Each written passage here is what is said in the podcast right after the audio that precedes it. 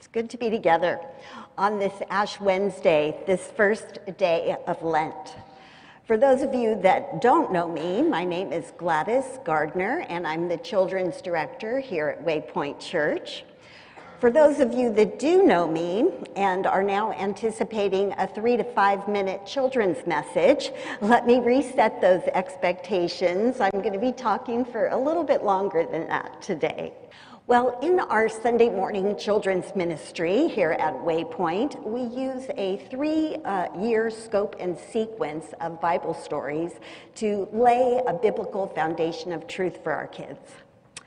We begin each year in August with God's creation of the world, Adam and Eve, the fall in the garden, uh, followed by a mix of Old Testament uh, stories that rotate a bit from year to year. Some years focusing on the patriarchs, other years focusing on the kings or the prophets.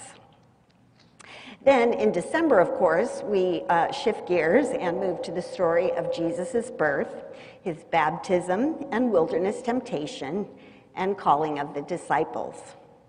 We've barely begun to scratch the surface of Jesus' miracles and teachings when suddenly it's Lent and we start to move quickly towards the cross. I really do love and look forward to this season of Lent, this 40 days of prayer, fasting, and giving as we contemplate Jesus' great love and sacrifice for us. I'm always in need of this sacred reset. However, there is a small part of me that wants to stay on the road traveling with Jesus for a little bit longer, listening, watching, basking in his goodness. Much like the Apostle Peter, I'm not quite ready for Jesus to go to the cross. Thankfully, as we'll see in today's scripture, Jesus fully understands his purpose and is determined to do his Father's will. Will you pray with me? Father God, open our minds to your wisdom. Through your Spirit, we ask you to remove any concerns or distractions we may have brought with us today so that we can give our full attention to you. Father, I do ask that if my words should move away from your words in any way at any point, may they be completely forgotten. May your will be done. Amen. I'd like to focus our time today by taking a look at two scripture passages. The first is from the Old Testament book of Isaiah, chapter 50, verses 4 to 7. This is from the third of four servant songs in which Isaiah describes the suffering of the coming Messiah. The sovereign Lord has given me a well instructed tongue to know the word that sustains the weary. He wakens me morning by morning, wakens my ear to listen like one being instructed. The sovereign Lord has opened my ears. I have not been rebellious. I have not turned away. I offered my back to those who beat me, my cheeks to those who pulled out my beard. I did not hide my face from mocking and spitting. Because the sovereign Lord helps me, I will not be disgraced. Therefore, I have set my face like flint, and I know I will not be put to shame. Turning now to the New Testament, the book of Luke, chapter 9, verse 51. As the time approached for him to be taken to heaven, Jesus resolutely set out for Jerusalem. The word of the Lord. Well, flint is a very hard sedimentary rock that breaks and chips into sharp edged pieces. Stone Age people, aka Fred Flintstone, uh, would use pieces of flint for arrowheads and knives, and we see this type of use mentioned in the Bible uh, many times. Flint is also used figuratively in the scriptures to express hardness, as in the firmness of horses' hooves, the toughness of an impossible task, and the perseverance of a steadfast determination. When you set your face like flint, it implies that you're expecting some opposition and you're resolved to stand strong in the face of adversity. To set your face like flint means to regard the difficulties you encounter as worthwhile when you consider your end goal, the purpose for which you've set out. Because the sovereign Lord helps me, I will not be disgraced. Therefore, I have set my face like flint and I know I will not be put to shame. Here, Isaiah's suffering servant expresses his complete confidence in God, declaring that he will not shrink back from his mission, despite severe suffering, opposition, and even humiliation. The servant shows unwavering determination to persevere in the excruciating tasks set before him. The humiliation Christ would suffer on his journey to the cross to die for our sins was foretold nearly 800 years beforehand. And Luke echoes this uncompromising image of Christ, determined to do his Father's will. As the time approached for him to be taken up to heaven, Jesus resolutely set out for Jerusalem.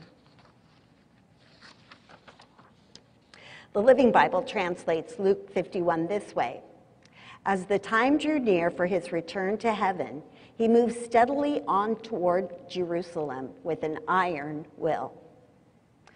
Of course, we know, and Jesus certainly knew, that in Jerusalem he would face rejection, arrest, torture, and an agonizing death on the cross trusting in God the Father to help and defend him from his enemies, Jesus set off firmly, unflinchingly committed to finish his mission. There would be no backing out, and no friend, enemy, or accuser could deter him from accomplishing his purpose. He had set his face like flint. Harriet Tubman, an American abolitionist and social activist, was born into slavery. After escaping from slavery, Harriet made some 13 missions to rescue approximately 70 slaves, including family and friends, using the network of anti slavery activists and safe houses known as the Underground Railroad. Harriet had set her face like flint. Dietrich Bonhoeffer, German pastor, theologian, and anti Nazi dissident, was a key founding member of the Confessing Church. His writings on Christianity's role in the secular world have become widely influential. In his 1937 book, The Cost of Discipleship, he's considered a, it's considered a modern classic. Apart from his theological writings, Bonhoeffer was known for his staunch resistance to the Nazi dictatorship, including vocal opposition to Hitler's euthanasia program and genocidal persecution of the Jews. He was arrested in April 1943 by the Gestapo, imprisoned, and later transferred to the Flossenburg concentration camp. Accused of being associated with a plot to assassinate Adolf Hitler, Bonhoeffer was tried and hanged on April 9, 1945, as the Nazi regime was collapsing. Dietrich had set his face like flint. Oscar Romero, Archbishop of the Catholic Church in El Salvador, spoke out against social injustice and violence amid the escalating conflict between the military government and the left wing insurgents that led to the Salvadoran civil war that lasted 12 years and claimed the lives of 70 to 80,000 people and displacing over 1 million. In 1980, Romero was shot by an assassin while celebrating Mass. Oscar had set his face like flint. Annalena Tonelli was an Italian Catholic lay missionary and social activist. She worked for 33 years in East Africa, where she focused on tuberculosis and HIV AIDS prevention and treatment, campaigns for the eradication of female genital mutilation, and special schools for hearing impaired, blind, and disabled children. In June 2003, Tonelli was awarded the Nansen Refugee Award given annually by the UN High Commissioner for Refugees to recognize her outstanding service to the cause of refugees. In October 2003, she was killed inside the tuberculosis hospital that she had founded by two gunmen. She had set her face like flint. Or extraordinary examples, and there are countless others that could be mentioned here. Christians led by God, determined to fulfill their purpose for his purpose for their lives, who've been martyred for their faith in and commitment to Christ. And of course, there are Christians in this present day responding boldly to God's call to love. People like Bryan Stevenson, who challenges bias against the poor and minorities in the uh, criminal justice system. Shane Claiborne, who advocates for the homeless, ending the death penalty, and stopping gun violence. Christians who have invited Ukrainian refugees to live in their homes, offering friendship and support as they rebuild their lives. Missionaries serving all over the globe, some in the most difficult places there are to share Jesus leaving behind family and friends, what could be a comfortable life, to assimilate in places with completely different languages, cultures, and beliefs. Many, like our partners in Africa and India, face real and present persecution, even death, for leading others to Christ. All of these believers, setting their face like flint, in order to share Jesus' saving love in these dark, dark places. There are people right here in our own community opening their homes to foster children, visiting prisoners at Hillcrest Jail, delivering food for Street Life Ministries, mentoring students, gathering to pray, all setting their faces like flint to seek justice, to show mercy, to walk humbly with Jesus. Clearly, now, God may not call us all to die for our faith in Jesus, or even call us to relocate ourselves to the other side of the world or the other side of the city.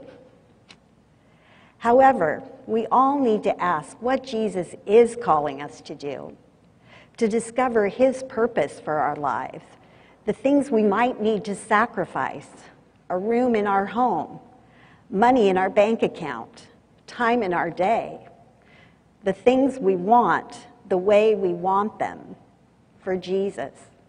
That last one was for me. A life following Jesus requires setting our face like flint. The Apostle Paul teaches us to run the race with our eyes on the prize. Paul set his face like flint to finish his course. He writes, not that I have already obtained this or have already arrived at my goal, but I press on to take hold of that for which Christ Jesus took hold of me. Brothers and sisters, I do not consider myself yet to have taken hold of it, but one thing I do, forgetting what is behind, straining toward what is ahead. I press on toward the goal to win the prize for which God has called me heavenward in Christ Jesus. Nothing was more important to Paul than contemplating his God given, or than completing, excuse me, his God given mission, no matter what the cost. He says, But my life is worth nothing to me unless I use it for finishing the work assigned me by the Lord Jesus, the work of telling others the good news about the wonderful grace of God. The first two verses of Hebrews 12 presents an excellent picture of setting our faces like flint. Therefore, since we are surrounded by such a great cloud of witnesses, let us throw off everything that hinders and the sin that so easily entangles. And let us run with perseverance the race marked out for us, fixing our eyes on Jesus, the pioneer and perfecter of faith. For the joy set before him, he endured the cross, scorning its shame, and sat down at the right hand of the throne of God. Well, true confession, because today is a day for confession and grace. Many, many years ago, when I was barely 20, I was up at the San Francisco Theological Seminary in San Anselmo for a layperson, uh, seminary for a day, I think they call it. Uh, I remember praying and telling God that day that I wanted to serve Him. I just had two caveats. Uh, the first was I didn't want to be a missionary. And the second was I didn't want to be a preacher. Any other jobs, though, whatever else he had, he could count on me. well, fast forward, I've been on missions to India and a couple other places here and there. I've served in children's ministry for 20 years or so. And now, today, yes, and Jesus is laughing so hard right now. Uh, and I laugh too. It, it really is a bit ironic. But I also wonder if I'd set my face like flint that day, what else was Jesus planning to do? What deeper levels of obedience, trust, joy, adventure could I have experienced? As we begin this season of Lent, I pray that together we will seek more of Jesus' desire for our lives. No caveats. Let's join a Bible study or a life group and encourage each other to grow stronger in our faith. Let's pick up one of these yellow sheets in the lobby and choose a way to respond to God's grace with our time and our talents. Let's give to God, asking Him to invest our treasure for His purposes.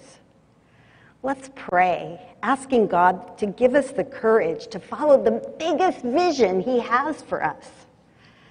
Let's, faith, let's set our faces like flint and follow Jesus. I'd like to conclude with a passage from a sermon by a renowned preacher, uh, Charles Spurgeon. Hear his words O oh, you redeemed ones, on whose behalf this strong resolve was made, you who have been bought by the precious blood of this steadfast, resolute Redeemer. Come and think a while of him, that your hearts may burn within you, and that your faces may be set like flints, to live and die for him who lived and died for you. Pray with me.